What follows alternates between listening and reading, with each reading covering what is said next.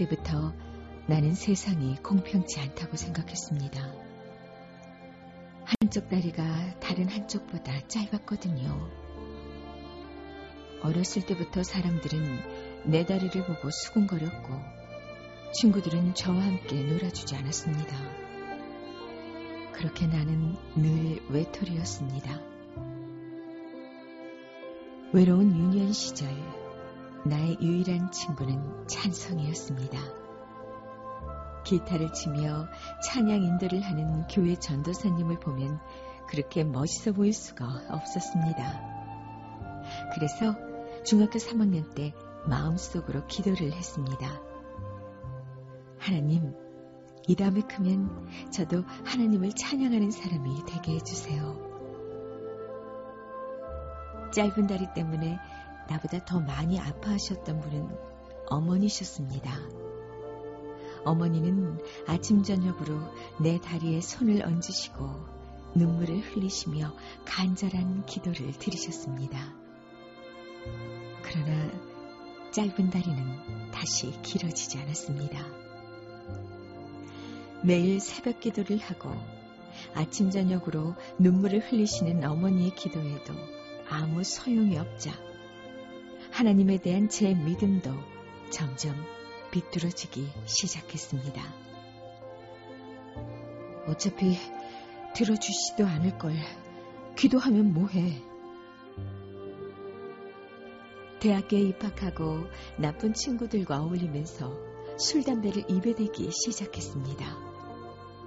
교회와는 점점 멀어져 갔고, 그러는 만큼 제 마음도 점점 더 비뚤어지기 시작했습니다.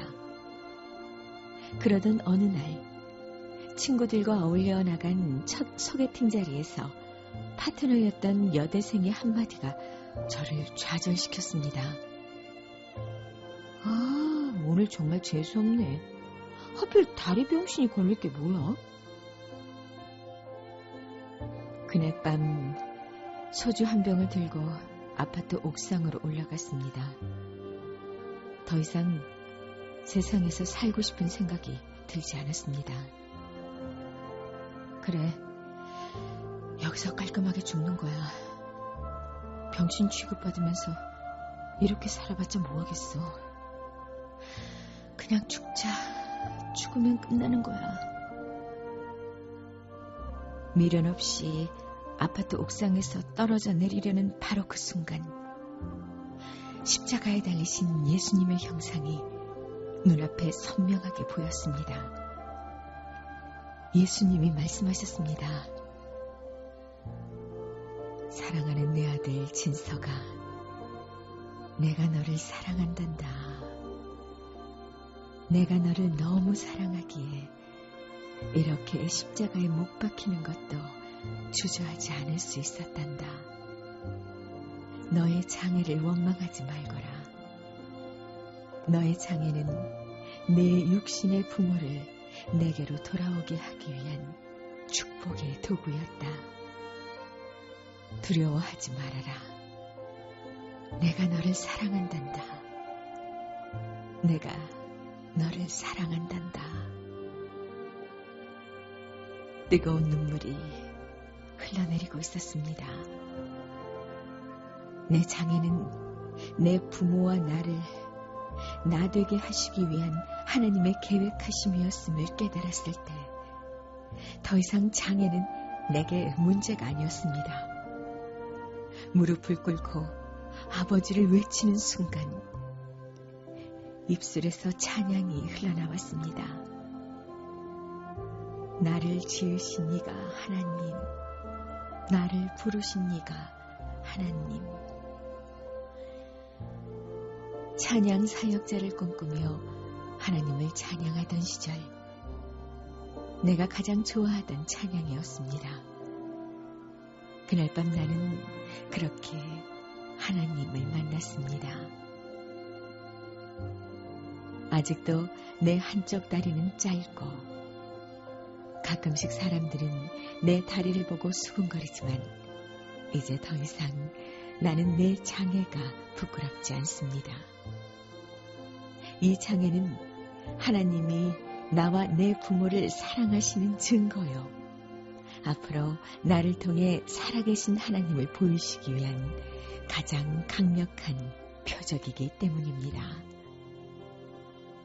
나의 모든 것 대신 살아계신 하나님을 찬양합니다.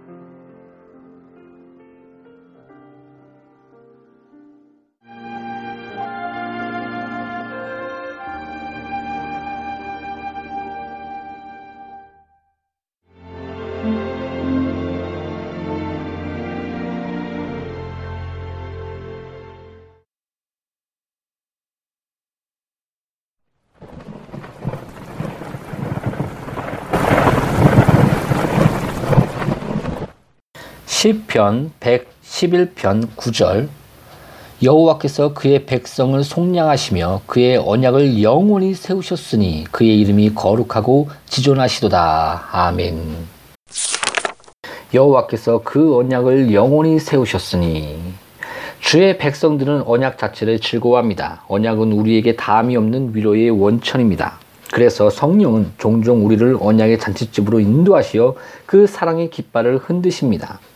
우리는 성도의 유익은 새별이 생기기 전 혹성이 그 궤도를 돌기도 전에 이미 그리스도 안에서 확보되었다는 사실을 기억하고 그 언약이 얼마나 오래되었는지를 묵상하며 기뻐합니다. 우리로서는 다윗에게 허락한 확실한 은혜 이사야서 55장 3절에 이렇게 말합니다. 다윗에게 허락한 확실한 은혜를 묵상하면서 그 언약이 얼마나 확실한지를 기억하는 것이 특별한 기쁨입니다. 우리는 언약이 서명 날인하여 인쳐지고 비준되어 모든 면에서 질서 정연하게 다 확정된 것을 기쁘게 찬양합니다. 시간이나 영혼이나 생명이나 사망도 절대 어길 수 없는 언약. 그 언약의 불변성을 생각할 때 가슴이 터질 것처럼 기쁩니다. 그 언약은 영원만큼 오래된 언약이요 망고의 반석이신 주님만큼이나 영원한 언약입니다. 우리는 또 그 안에서 우리를 위해 마련된 모든 것을 보기 때문에 언약의 충만함을 맛봅니다. 하나님이 우리의 하나님이시요 그리스도가 우리의 친구요 성령이 우리의 보혜사며 이 땅은 우리가 잠시 체류하는 여관이요 천국이 우리의 봉양입니다. 우리는 언약 안에서 그 오래되고 영원한 선물에서 유익을 얻는 모든 영혼이 받아 누리게 되어 있는 기업을 봅니다. 그 귀한 보물을 성경 속에서 발견한 우리는 너무 기뻐서 두 눈을 반짝거립니다. 그런데 오 우리의 거룩한 친족인 예수님의 유언장 속에서 그것이 우리 것이 되었다는 사실을 발견하고 우리 영혼이 얼마나 기뻐 뛰었는지요. 하나님의 백성들에게는 이 언약이 얼마나 자비로운 언약인지를 묵상하는 것이 기쁜 일입니다. 율법은 행위 언약이요. 인간의 공덕에 의존하는 언약이기 때문에 효력이 없습니다. 그러나 이 언약은 은혜가 그 토대요. 은혜가 그 조건이며 은혜가 그 노력이요. 은혜가 그 방파제요. 은혜가 그 기초요. 은혜가 그 쇠깃돌입니다. 그 언약은 풍성한 보고요. 양식 꽃간이요. 생명샘이요. 구원 창고요. 평화의 헌장이요. 기쁨의 항구입니다. 여호와께서 그 언약을 영원히 세우셨으니 아멘.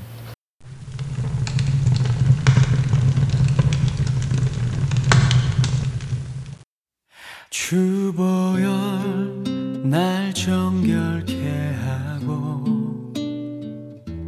주보열 날 자유케 하니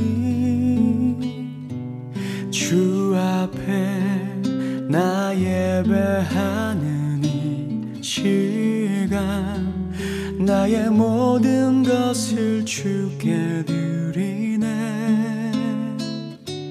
주의 손 날 위에 찢기셨고 주의 발 날 위에 박히셨으니 이제는 내가 사는 것이 아 니요. 오직 주를 위해 사는 것이라.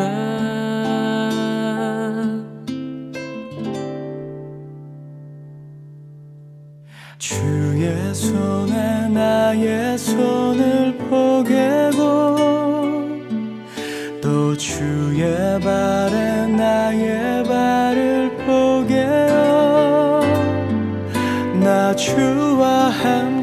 죽고 또 주와 함께 살리라.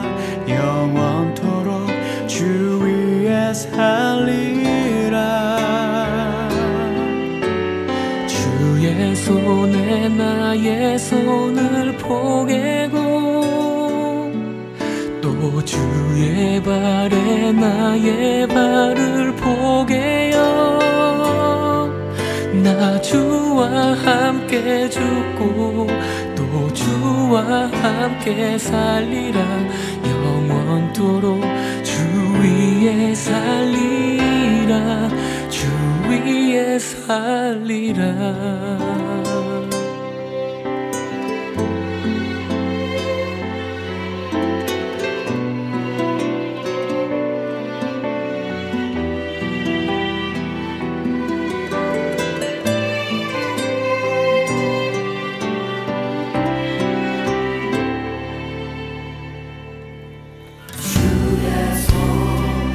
날 위해 지키셨고 주의 발날 위해 박히셨으니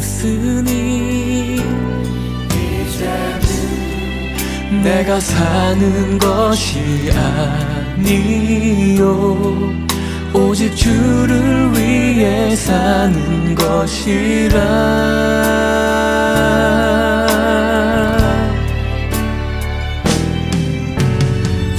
주의 손에 나의 손을 포개고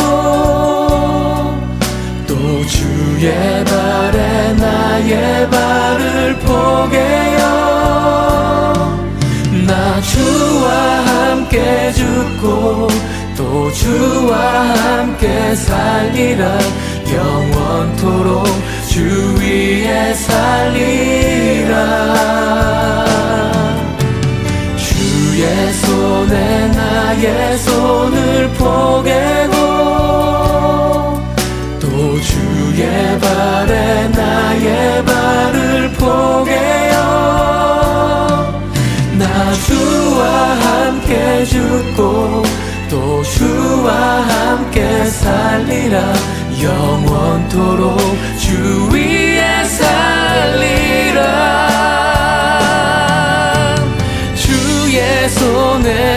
내게 손을 포개고 또 주의 발에 나의 발을 포개요. 나 주와 함께 죽고 또 주와 함께 살리라.